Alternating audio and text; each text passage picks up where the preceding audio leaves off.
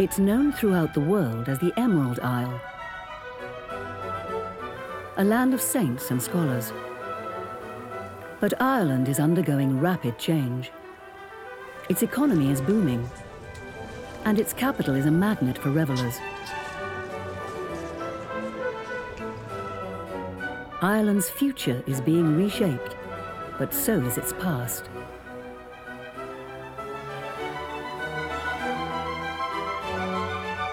The evidence can be found on every street corner in Dublin. St Mary's Church was built in 1704. Visitors included John Wesley and Jonathan Swift. Now it's a smart bar and restaurant.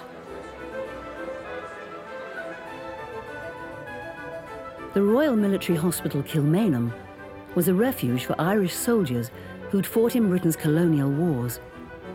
Now it's the Irish Museum of Modern Art.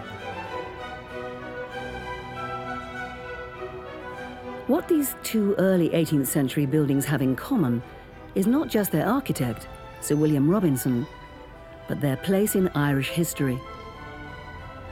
They represent British rule in Ireland that lasted from the 12th century until 1922.